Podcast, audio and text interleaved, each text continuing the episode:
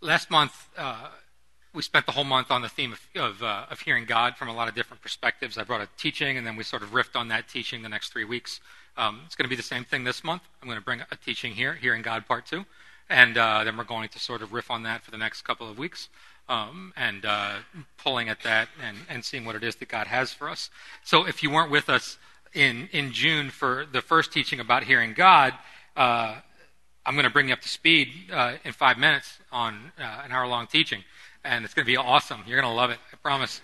Um, but if you, if you weren't here, today's teaching might be rounded out if you were to go back and catch that teaching, which is uh, online on our, on our website teaching page. But in quick summation, uh, hearing God, uh, living in and from His presence, the, uh, is the theme that we're on for this summer. Um, we talked about the depths of God. The depths of God are, are these things, and we looked at 1 Corinthians chapter 2. Uh, specifically, uh, the Spirit of God searches the depths of God. So these are the depths of God. Who here would like to know God's depths in these different arenas up on the screen? Right? We all put our hands up. We want to know God in this way. Uh, these things are searched and known by the Holy Spirit. Right, the Holy Spirit reveals them to us. So, what that leads us to is, is the depth to which you are connected to the Spirit of Christ is the depth to which you can know the depths of God.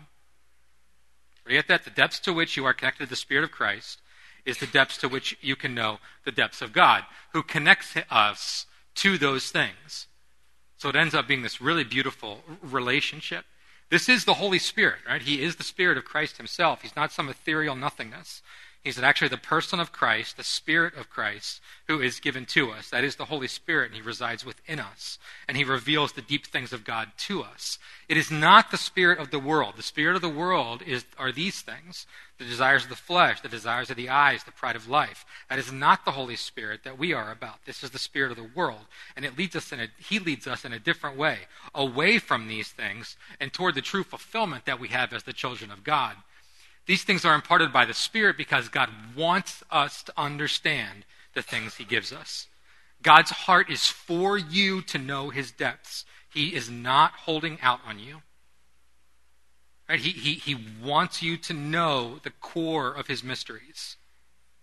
He might speak in ways that you don't want or didn't ask for, but He's not holding out. The question is always do we have ears to hear? There are three kinds of people. Right? There's the carnal person, who's the person who is just after sin and just wants to live a sinful life and just living, living however it is they want to. But then there's also the natural person. That's the person who lives in the power of their own flesh, the flesh that's not submitted to the Holy Spirit. However, the spiritual person is someone who lives and submits their flesh to the Holy Spirit. So that as they follow the Holy Spirit, they're neither carnal nor natural, many of us try and engage spiritual things from natural perspectives. We do this by dichotomizing our lives. So, uh, a real easy one is that we split our lives into sacred and secular. Right? You can see that, like, when, whenever somebody starts a, to, a sentence with, this is just business, you know what they're about to do, right? They're probably about to sin. because they, they've, they've, they've separated their lives. This is just business, so I can treat you unkindly. This is just business, so I can be greedy. This is just business, so I can be selfish at this spot. Right? So it's this, it's the idea of sacred. But when I go to church, now I'm a kind person, I'm an aware person, I'm not selfish. Uh, I'll choose to be spiritual. I'll choose to be secular. Those sorts of things. That that that's a way that we try and, and live this out. However, if you want communication with God, if you want to hear from God, then you have to listen spiritually. You have to listen spiritually. You have to listen with the fullness of who you are. Your spirit is the fullness of who you are. Your spirit is revealed through your flesh, through your mind, through your imagination, through your heart, through your soul, through your emotions. But your spirit is the truest place of you. Your spirit's the redeemed part of you. Your spirit's the recreated part of you. Your body is the last thing to catch up with that recreation in the resurrection that is to come. Right? But if you want to understand the things of God, then you must get in touch with those things on spirit levels, on spirit levels.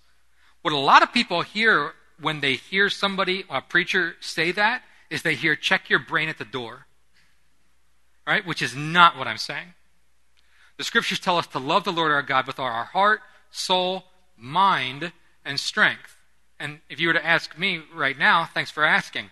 Um, loving the Lord our God with our mind is the greatest weakness in the current American church. So when it comes to the way that we engage things, when I say spiritual, I mean the fullness of who you are, including your mind, but also including your imagination. Also including the fact the, the spirit to spirit connection, trusting that what you sense deep, deep within you when you ask God for something is his response to you in that way also reasoning and thinking. Isn't it interesting that so many of us are glad to open up a book, words on a page, and read this and process it with our brain and process it with our reasoner, right? And think about it and, and logically engage it and literally understand it. And we're fine with our reason engaging this. But when it comes to imagination or dreams or visions or those sorts of things, sort of like, eh, I'm not too sure about that. If you trust the reasoning part of your brain, why not trust the imaginative part of your brain? Jesus only taught in parables, and without a parable, he did not teach. And that doesn't mean you check your brain at the door, it means you bring the fullness of your brain in. And that becomes submitted to the Holy Spirit in your life.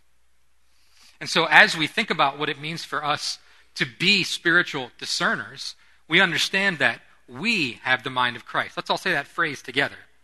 We have the mind of Christ. I only have the mind of Christ as we have the mind of Christ. I'm not allowed to be a dictator. If I stand up here today, ignore this book, and tell you a bunch of stuff that I happen to uh, have opinions about, and then say, This is the word of the Lord, please fire me. Right, that is that is not the case. We have the mind of Christ. Right? We have the mind of Christ together. Isn't it beautiful that God invites us in the book of Isaiah, come let us reason together? Right? This patient God that we have that wants to be in this relationship with us. This patient God who gives dreams and visions to his people and then sort of extrapolates them and, and brings you over here to look at it he only taught in parables, and without a parable, he did not teach. And then he says in Luke, if you understand the parable of the sower, you understand all the parables. And then he actually tells them what the parable of the sower means. How cool is that? Which means every parable is then understandable by us if we can understand this one. So we can, we can mine and understand and engage the depths of God. We have the mind of Christ. So that's why Paul says, So let this mind be in you which is in Christ Jesus, who, being in the form of God, did not consider that robbery with God, but made himself of no account, but took the form of a servant, being humble. He pursued the cross, and that's why he's exalted. Right? That's the kind of like spiritual stuff that's weird. Really? Humility, servanthood, nothingness, putting myself aside, only being focused on the other, to the point of death, unjust death on a cross. That's the reason of God. Therefore, God highly exalted him and gave him a name above every name. Right? So it's, it's not the spirit of the world, right? Quite obviously. So we ended uh, that last teaching with me going as fast as I could through seven important points that I didn't want to go through that fast. So let's start there. Number one, when it comes to hearing God, how do I hear God? Start with whom you know. Start, start with the one that you know. Understand this. John chapter 10, you know his voice. Jesus says, My sheep know my voice. My sheep know my voice, which means you know God's voice. There might be a lot of other voices that are louder. You may not have uh, um, cultivated a listening heart to know what that voice sounds like. But you know it. You know it. And if you give yourself to hearing God, you will understand it. And that's what we're going to talk more about today. Get to know Him in His library. This is not a book, it's a library. It's made up of 66 different books. And they harmonize together. And they tell the same story from different vantage points and from different perspectives. And you start getting to know God here. I've said it before, I'll say it again. Like, this is a book, it is a library, and therefore you read it. And the wonder of technology if you, is if you don't like reading, what can you do now? You can listen to it. It's even better. And if you really want to remember it, listen to it while you read it. Because the more senses you use, the better you learn. But now I'm getting into a rabbit trail. Cultivate a life that is toward God, His principles and commands. This is what we'll be focusing on today. Remain very aware of what is happening in your mind, heart, and body. Remain very aware of what is happening in your mind, where your reason goes, your heart, how you feel, and your body. Number five, pray to completion. Right? Pray, pray to completion. If you don't understand something, keep chewing on it. Pray without ceasing doesn't mean pray all the time. Right? Like this sanctimonious kind of a thing where my whole life I'm all I'm ever doing is talking to God. Except right now I'm talking to you. I'm not talking to him. But there is this communication going on because I'm praying that today's teaching somehow settles in you. So while I'm talking, my mind is praying. At the same time, I'm communicating with the Lord to a point of completion. When I leave here today, if I felt like, man, things just didn't sit right, or what I was getting from the audience wasn't. I, I, sometimes as a preacher you feel connection, sometimes you don't. Man, I will pray that thing through the rest of the day. I'll pray that thing through the rest of the week until I just feel like there's a point of like, okay, good. Like I can rest at the point that this is. I can rest at what's happening in this. Pray to completion. So when God says something to you and you're chewing on it, like keep chewing on it until that point that you have rest with it until that point that you have completion with it. And it might just be for a piece of a season. It might just be for a little bit, and then you're back at it again. But, but that's what it means to pray without ceasing. It means to pray to a point of rest, of satisfaction with what it is. Spend regular time with God and mindfully engage the exchange. Spend regular time with God and mindfully engage the exchange. And when you don't hear God speaking, when you don't hear God speaking, We'll talk about that more. Two things. How do I know if it's me or God? That's what everybody wants to know. How do I know if it's me or God? Number one, that's a very high opinion you have of yourself. Number two, number two is this truth that you know God's voice. If you don't know if, if it's God, then what can you do?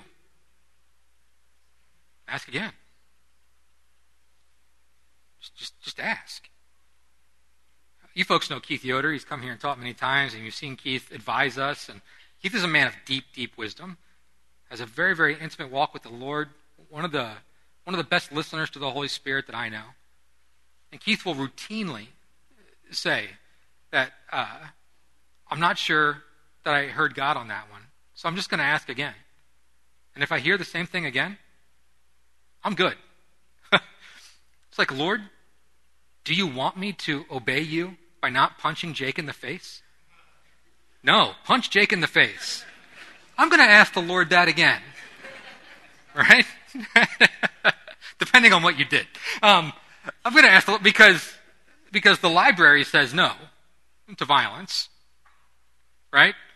And so if my flesh is overriding my listener and wanting to punch Jake in the face, that something's not right there.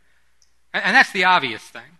Right? So there are other things that maybe aren't so obvious that we stay with the Lord in and that we just continue pushing forward.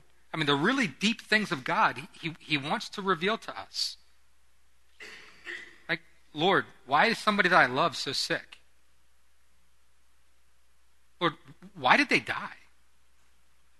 Like, why did you take them from me? Like, why did they have to suffer in order to get to that point? What about the loneliness that I feel now? Or what about the incompleteness in the relationship that I still feel, even though I thought something different was going to happen? Those are really hard questions, right? And I just related a conversation I had with somebody in a car for 20 minutes on Friday night to you in four major questions. And she's asking all of these questions.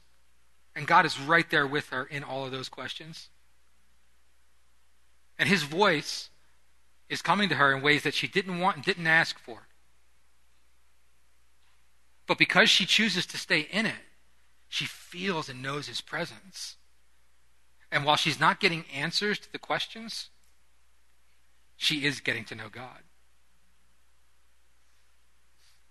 Because that's the beauty of hearing God, is God Himself. Spiritual disciplines are good. Right? Organic life requires structure. Organic life requires structure. I remember there was a, guy that I met somewhere uh, here in Lebanon, I forget where, um, and uh, we were, it was a CVS. And he said, Are you the pastor at Cornerstone? I guess he had visited or something like that. Are you the pastor at Cornerstone? And I said, Yeah. He goes, I remember you because of your beard. Uh, which is different than somebody I remember you because of what you taught on or that kind of a thing. Or so yeah, so I remember you because of your beard. Great, yeah, I'll, I'll keep the beard. Um, and he goes, uh, he goes, I, I, really enjoyed the service that day. I said, I said, cool. Where do you uh, where do you worship regularly? And he said, the road. Which my mind immediately went to this guy's like a truck driver or something like that. And um, so he's like, he's, he's, he works on the weekends or whatever. I said, does your, does your vocation cause you to travel? And, uh, and he said, no, no, no. He goes, I, I run every Sunday morning, and I, uh, and I talk to God. I was like, oh, okay. So where do you get your community from? He's like, I don't need community. He's like, I just, I just run, I talk to God, I'm good. That's a very dangerous way to live. That's an I have the mind of Christ. We have the mind of Christ. We have the mind of Christ together. And spiritual disciplines are good. You need to be at church.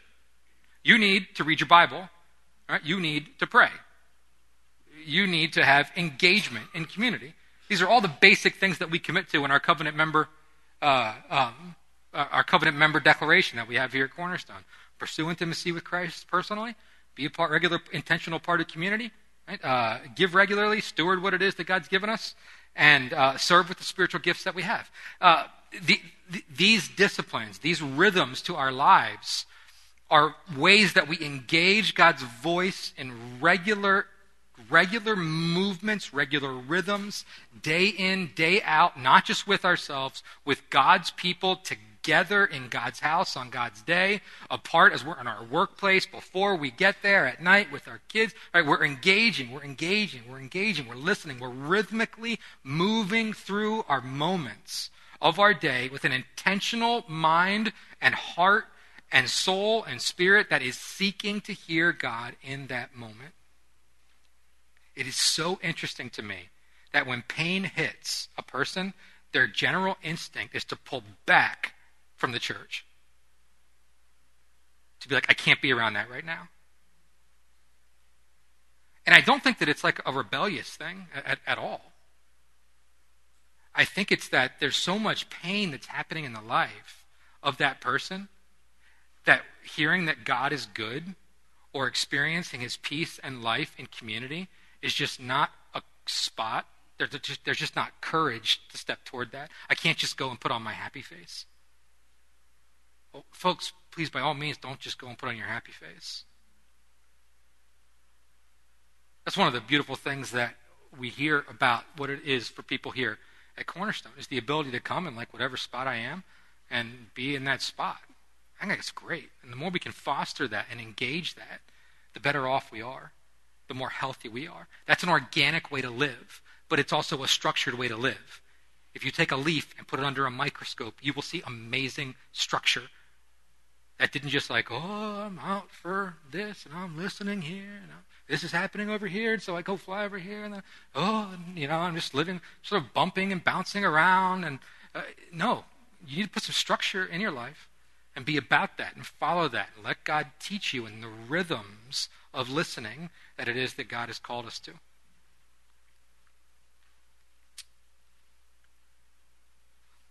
All right, here we go. Assumptions matter. Assumptions matter. When it comes to hearing God, your assumptions are the most important thing. Three assumptions that I would suggest that we could adopt when it comes to hearing God. Number one, if you believe God doesn't speak, then he can't. If you believe God doesn't speak, then he can't. Right? And this is the deconstructionist model. This is the idea of it's not the Lord, It's me. I gave some illustrations about that last time I taught, which you should listen to. Um, if you believe God doesn't speak, then he can't. Number two, if you believe God won't speak, then he won't. I mean, don't get me wrong. He'll still hit you upside the head with a board if you need it. Uh, however, if, if your assumption is that God won't speak to me, then you're not going to hear. If you expect God to speak and then listen, you will hear him. That's the story of Scripture. If you expect God to speak and then listen, you will hear him.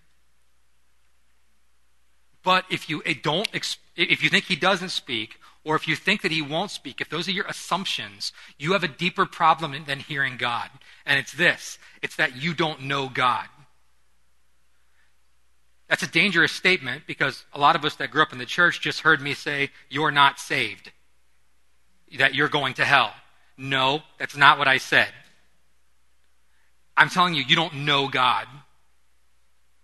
Right? I used an illustration last time, I'm going to use it again today, where it's sort of like if I saw something weird, really weird, like let's say that uh, Sherry, who's a kind, compassionate, wonderful person, sees a homeless person sitting there begging for change and walks up to him and kicks the cup out of his hand, throws his stuff all over the street, and screams at him that he's a big loser, and then walks away. My assumption is not that my wife hates homeless people because I know my wife. Right? She's a kind, compassionate, loving, generous person. I'm assuming something else is happening. There is something else that's going on. Maybe she's been recruited to be a part of uh, some strange social experiment. Maybe one of our children was kidnapped and this is part of the ransom scheme. You know, like she has to do this. Uh, you know, like so, something else is going on because that's not what I know of her. So if you go to prayer one day, and if you have a, a, a, listening relationship with God and you go to prayer one day and what you hear God say is, I hate you. You're a big fat loser and I wish that you weren't my child anymore. Something else is going on. Right? Something else is happening because that's not God. God doesn't work like that. That's not how you know him. However, a lot of us were raised that that is how God is. And so we're used to being told that that's how God reacts in situations, particularly of our own failure. But that's not what we learn here in the book. So, what it requires of us is for us to shift our assumptions, where if God doesn't speak, or God won't speak, or God is speaking in a way that's not God, the problem's not God. God God's good, right? I mean, like he's he's got that godness thing going down. We do not. We're really bad at being God. However, if you remember from the initial temptation of Eve, what are the two things that she was promised by the serpent? You won't die, and you'll be like God. And those are the two temptations that have continued on to this very day. So, what you and I are being tempted with when it comes to hearing God is A, you don't need to because your life is sustained in and of yourself. You, you, you don't need to. Like, you're, you're good. You, you won't die. You don't need life from outside of yourself. You're fine. Number two is that you can be like God, which means you don't need to listen to God because you can be like God. Do you ever notice that Lucifer didn't try and dethrone God? He didn't say, I'm going to conquer God's mountain. He just said, I want to set up my own mountain. He didn't say, I want to destroy God because he knew he couldn't. He just said, I want to be like God. I just want to set up my own kingdom. I just want to do this thing over here. God wants to do his thing over there, fine. I'm going to come over here, and I hate him so much, I'm going to try and steal, kill, and destroy anybody who wants to follow him. And I'll do that by bringing them into my kingdom and then killing them and destroy them. It's, it's, it's, this, it's this tension that we have. And, and this is the same temptation that we have. We want to be like God when it comes to hearing God. We want to be self sustaining. We want to be people who don't need to be reliant. We want to be people who are self sufficient. And when we adopt the first two assumptions on the screen, we are declaring our godness. God doesn't speak. God won't speak. I can fill in all the gaps. However, if we expect God to speak, one of the first things that he tells us is, hey, I'm God. You're not. So come and be subject in my kingdom. Come be a citizen of my, of my home. Come and be not just anybody in my kingdom. Be a prince. Be a princess. Be a son. Like I don't want you. I don't need. I don't need you to be a lowly thing. I want you to come and have royalty given to you. I want you to serve me from that place of belonging and dominion and authority. Come into this spot. If you expect God to speak, those are the kinds of things that He speaks. But if he don't or He won't, then He doesn't. Your assumptions matter. And if you don't hear God, it might be because your assumptions, not about how God speaks, but about who God is, are wrong. Did you catch that? Your assumptions about how God speaks are not the problem. Your assumptions about who God is and his character, that's where things get off. Because God wants to speak to us. And that's what we're going to talk about as we step toward the rest of our time together. Uh, okay, I want to go there. All right. Everybody's like, really? Um, I, that was all part of the marketing scheme. Okay. Uh, I passed out a bunch of verses to folks. There are two major ways that God speaks to us. Now, now and, and what we forget about is that um, speaking, God speaking to us, we, we think of it, again, this is an assumption kind of a thing. We think about it like God is way up here and we're way down there, and God says stuff like, Obey me! And we're like, Okay. And we run off and we obey. Do it different! Okay. And we run off and do it different. And our spiritual discipline, disciplines come down to have your devotions. And we run off and we have our devotions. And it's this idea of like God's way up there and we're way down here, and God is speaking to us from this place of authority and kingliness, you know, and like a disconnected dad who just sort of like comes back in and rah, rah, rah, and then runs back off to do the things that he wants to do and comes back in. Why are you screwing it up? Get it back in line. Rah, rah. That, that's not how God is. That's not who God is. God is a counselor and a teacher. And he is those two things from the place of a father. Right? God is a counselor and a teacher. And he is those two things from the posture of a father. If you think about what it means to be a parent, you counsel and teach your kids. It's what you do. And these are the ways that he engages us. So, who has Psalm 33? Listen close. I'm sorry, Psalm 73. Psalm 73, 23, and 24. Nice and loud, please. Everybody listen. Thank you. Who has Psalm 32? Psalm 107. Thank you. Take your Bibles, uh, turn to the book of Psalm, thir- chapter 32. All three of those verses talk about the counsel of God. Right, the, the, the counsel of God. Counsel. What are some other words for counsel? What kind of concepts are in the word counsel? Wisdom, guidance, advice, help, instruction, advocacy. What kind of a person in our culture gives a lot of counsel? Lawyers. Yeah.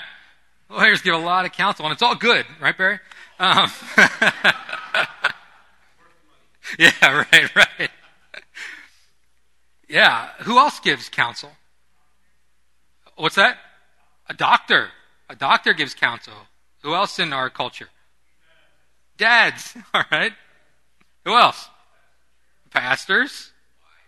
Wives.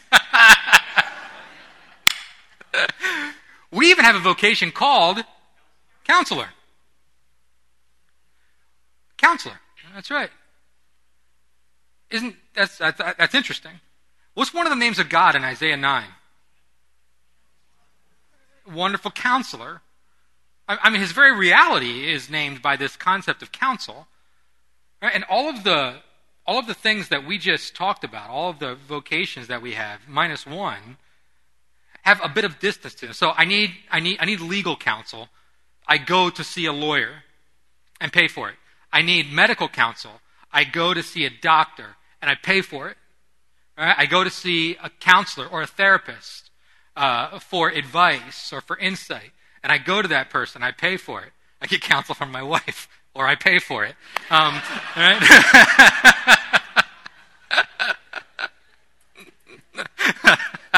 it was too perfect of a setup, Steve. I had to go there.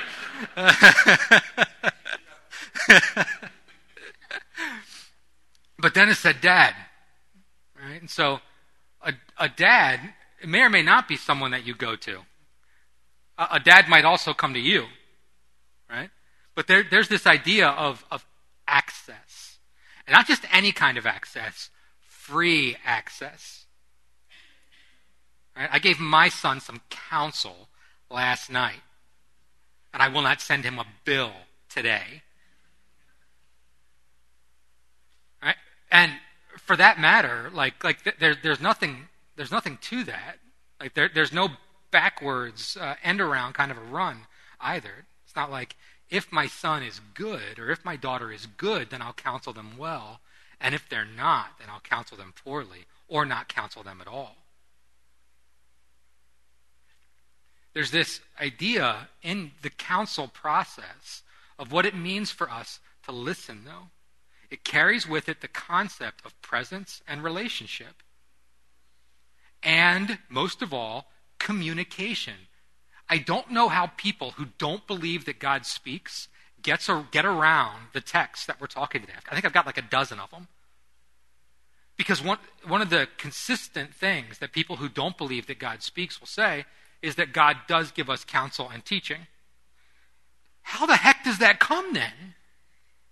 I don't even know how to think of it another way than communication, than, than God speaking to us. God counseling is here, engaged. and I think Psalm 32 just says it so beautifully, verses 7 and 8. You are a hiding place. Oh, Psalm 32, 7 and 8. 32, 7 and 8. Yeah, all right. You are a hiding place for me. You preserve me from trouble. You surround me with shouts of deliverance. I will instruct you in the way you should go. I will counsel you with my eye upon you. So don't be like horse or mule without understanding, which must be curbed with bit and bridle, or it will not stay near you. I will instruct you and teach you in the way that you should go. I will counsel you, not from a distance, not like a lawyer or a doctor or a therapist. I will counsel you with my eye upon you, which means I'm right there with you.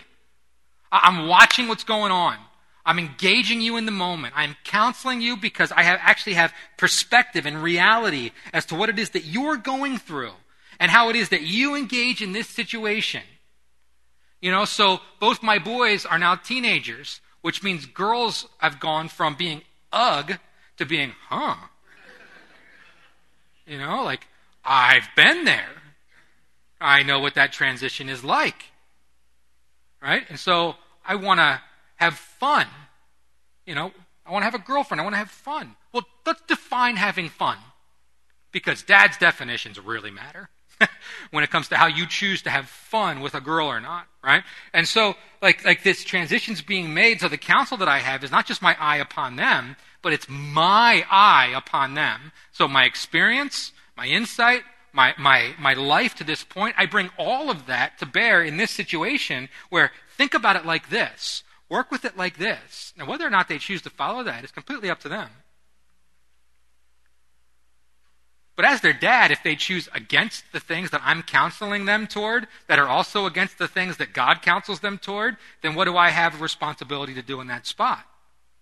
Discipline them, train them in a way that brings them in line with who God is. Because that's what it means to be a loving dad. So, this idea of counsel, the psalmist says it really clearly here in Psalm 32.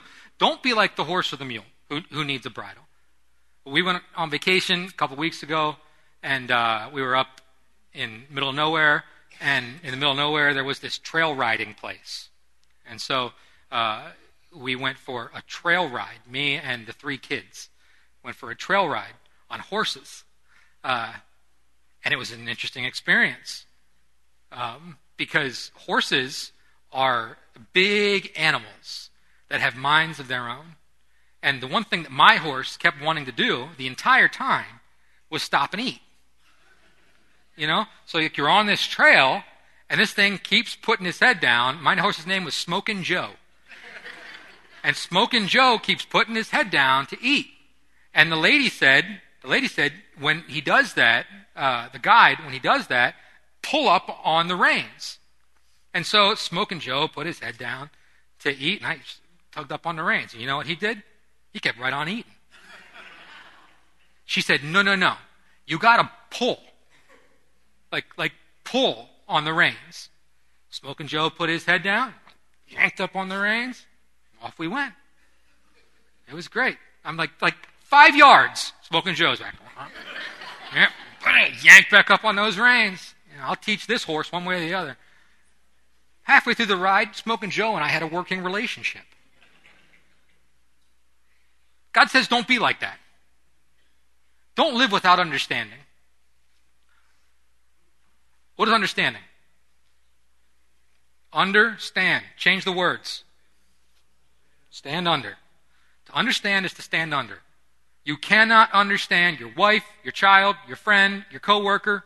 You cannot understand them until you choose to submit yourself to them. You, you cannot understand a person until you choose submission toward that person.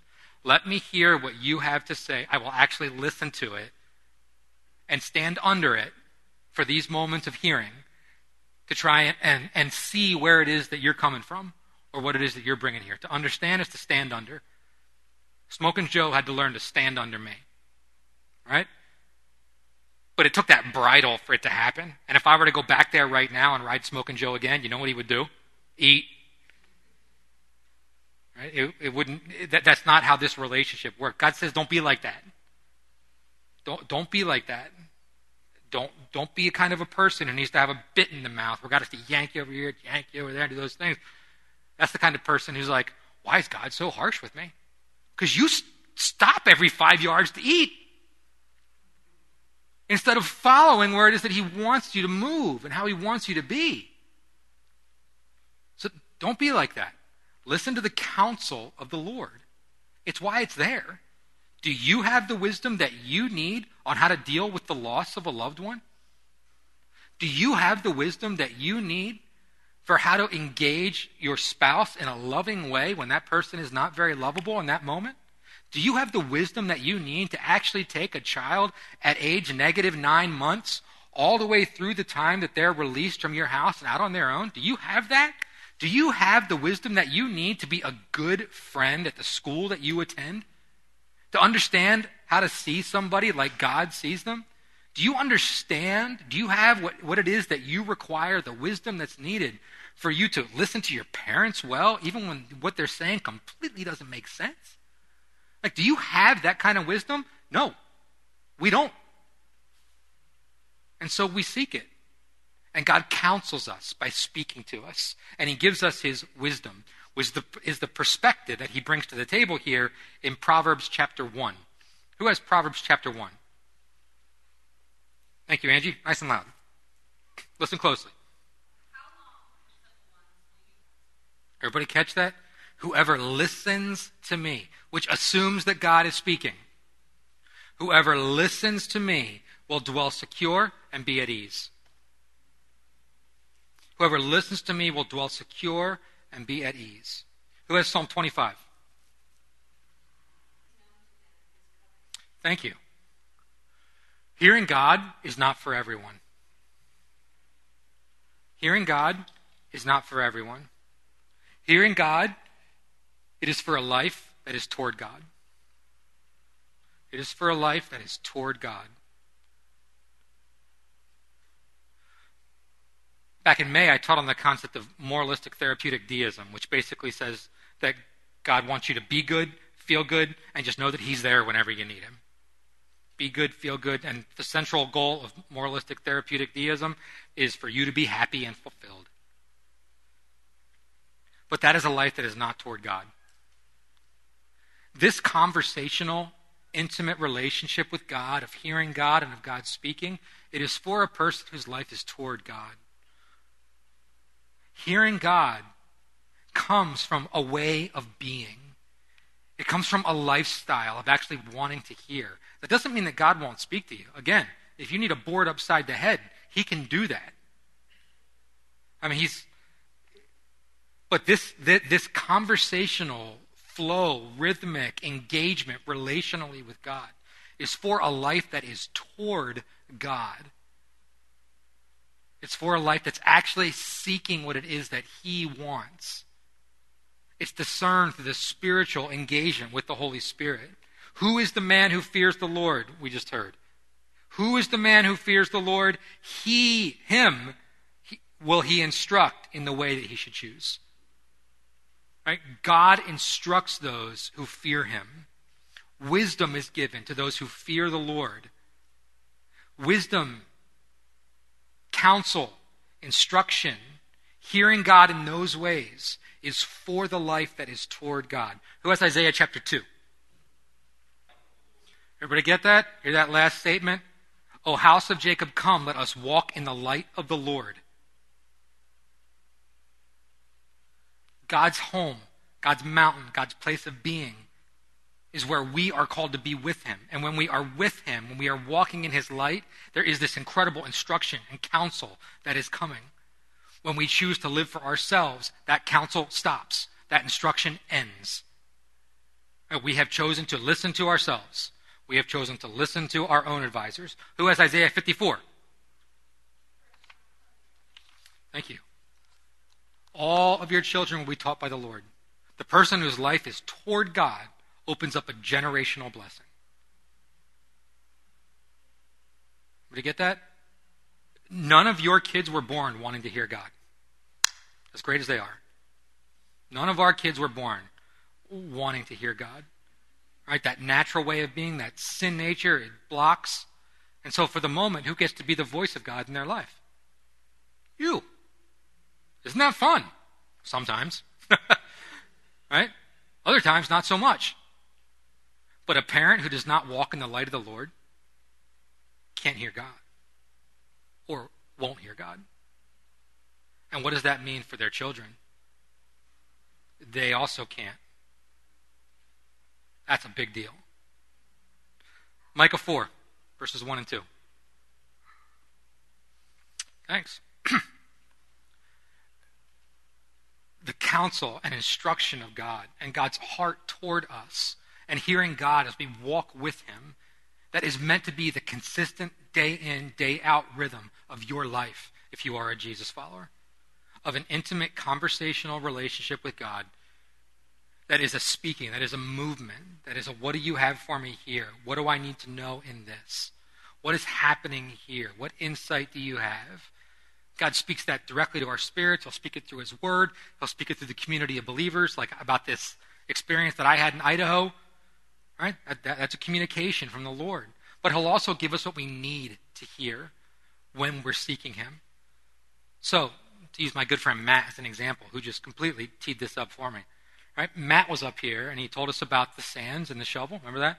The, uh, um, the sand and like, does God know what each one of these uh, sand crystals is, or what it looks like, or its structure? That's a question from a son right? Literally, a son toward a father who's also a son toward a father. Pretty sweet, right?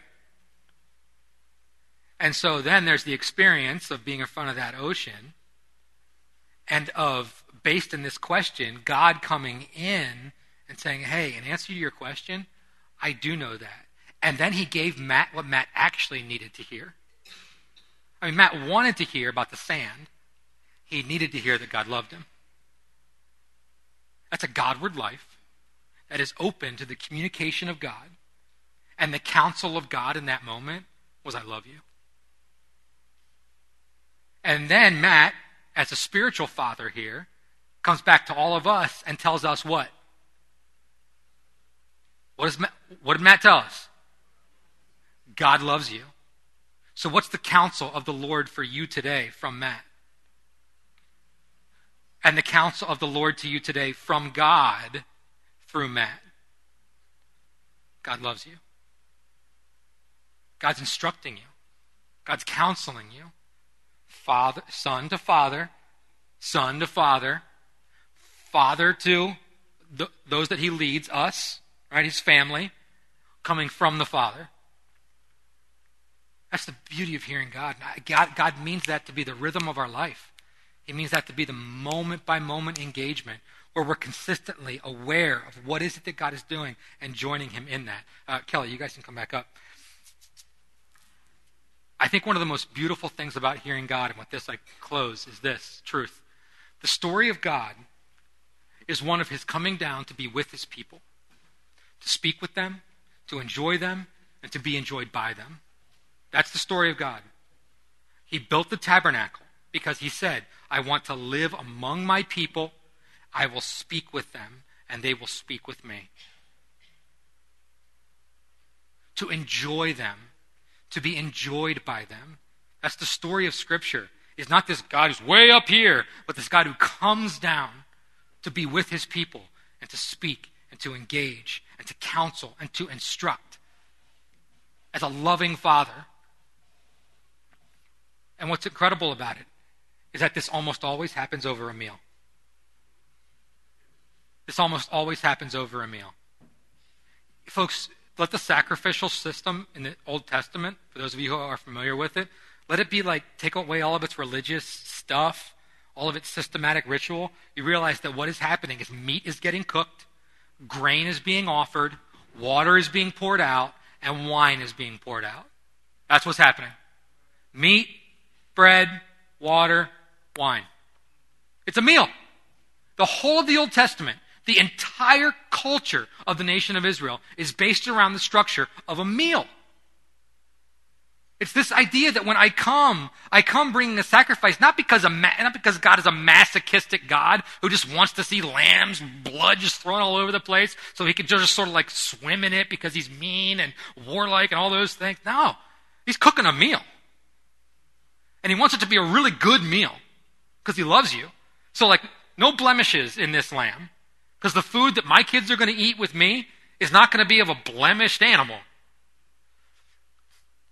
And the poor people, he cares about them too. If they don't have anything, the people who do have have to give a perfect lamb to them so that they can go and sacrifice it because everybody's invited to this meal. Wine is unheard of. Unheard of for the poor. It just was completely off the table. It was, it was too expensive. They couldn't have it. It was reserved for those whose class allowed for it and they were called to give away wine. And do you know where the wine offering was placed at the meal? It was poured out before the Lord as luxury. Because God is so rich and so good that we can pour this wine, we can waste this wine because of the wine vats that He has of His love and what we know later of His blood. So when we come together, the whole of the Old Testament system is built around this idea of a meal. The danger of the exile, the horror of the exile is that we can't sit down with God because his presence is back there and the meal is back there and the house where we eat the temple is back there. The beauty of Jesus is that the meal has come forward so that Jesus sits down with his disciples and said, this bread is my body. This blood is the cup. And when you come together, you come together, we come together around this central concept, the central counsel of God, the central instruction of God. My son died for you. I love you. I love you. I love you and I want to be with you. Let's sit down. Let's reason together. Let's drink some wine. Let's eat some bread and together let's engage. The grand story of Jesus saying to the church at Laodicea, this church that was screwed up and that was religious and ritualized and lukewarm and just sort of like going through the motions. Jesus says, Behold, I stand at your door and I'm knocking. If anyone will open the door, I will punch him in the face and get him in line with me because it's been too long of lukewarmness. That's not the counsel of God. Behold, I stand at the door and knock. If anyone will open the door, I will come in and fix all the problems in his life, and I'll make him real happy and fulfilled with himself. That's not the counsel of God. Behold, I stand at the door and knock. If anyone will hear my voice and open the door, I will come in and do what? I will eat with him. I will eat with him. That's what God wants. God wants you for the sake of you. Do you need counsel and instruction from the Lord? Absolutely you do. Here's the meal. We gather around Christ. We gather around the same thing that we've been gathering around for the entire history of the people of God the sacred meal that now is Jesus. And we consume the only thing that we're allowed to consume, which is Christ. And when we eat that bread and we drink that cup, we hear the deepest, truest, fullest counsel and instruction of God. And we hear it together because we have the mind of Christ. And so we approach the bread and the cup now with that perspective that this is listening, this is hearing God. And the communion elements that we're about to partake of together is a point for us all to not be like the horse and the mule who need bridles, but rather it's for all of us to come together and stand under the counsel of God that says Jesus died. He loves you. At your place of deepest brokenness and hurt and unanswered questions and the story of your life, however joyful or painful it might be today, we are all together needy of what it is that this meal brings. Because we are altogether needy of hearing God. Long ago, and many times and in many ways, God spoke to our fathers by the prophets. In these last days, he has spoken to us by his Son, whom he appointed the heir of all things, through whom also he created the world. He is the radiance of the glory of God and the exact imprint of his nature, and he upholds the universe by the word of his power. After making purification for sins, he sat down at the right hand of the majesty on high, having become as much superior to angels as the name he has inherited is more excellent than theirs. Lord, we thank you for your counsel, for your instruction, for the wisdom, for the conversation, for the life that we have in you. What is life? What is relationship? What is belonging if it is not? A life that is hearing you. So, God, we want to hear you. God, we want your counsel. We want your instruction. We do not want to be like animals or to be forced in the leadership. But, God, we want to be people who follow, who listen, who are engaged, and who understand. So, God, would you work in us to break down our assumptions about who you are that keep us from hearing you, either the won't or the don't? And God, open our hearts to the expectation, the moment by moment rhythm of living a life that is toward you, hearing you, receiving your counsel and instruction, and walking in your ways. Thank you for the joy that we have of sitting down with you at a meal of the release of all of the other things, and of the conversation, the understanding, the joy, the engagement, the rest.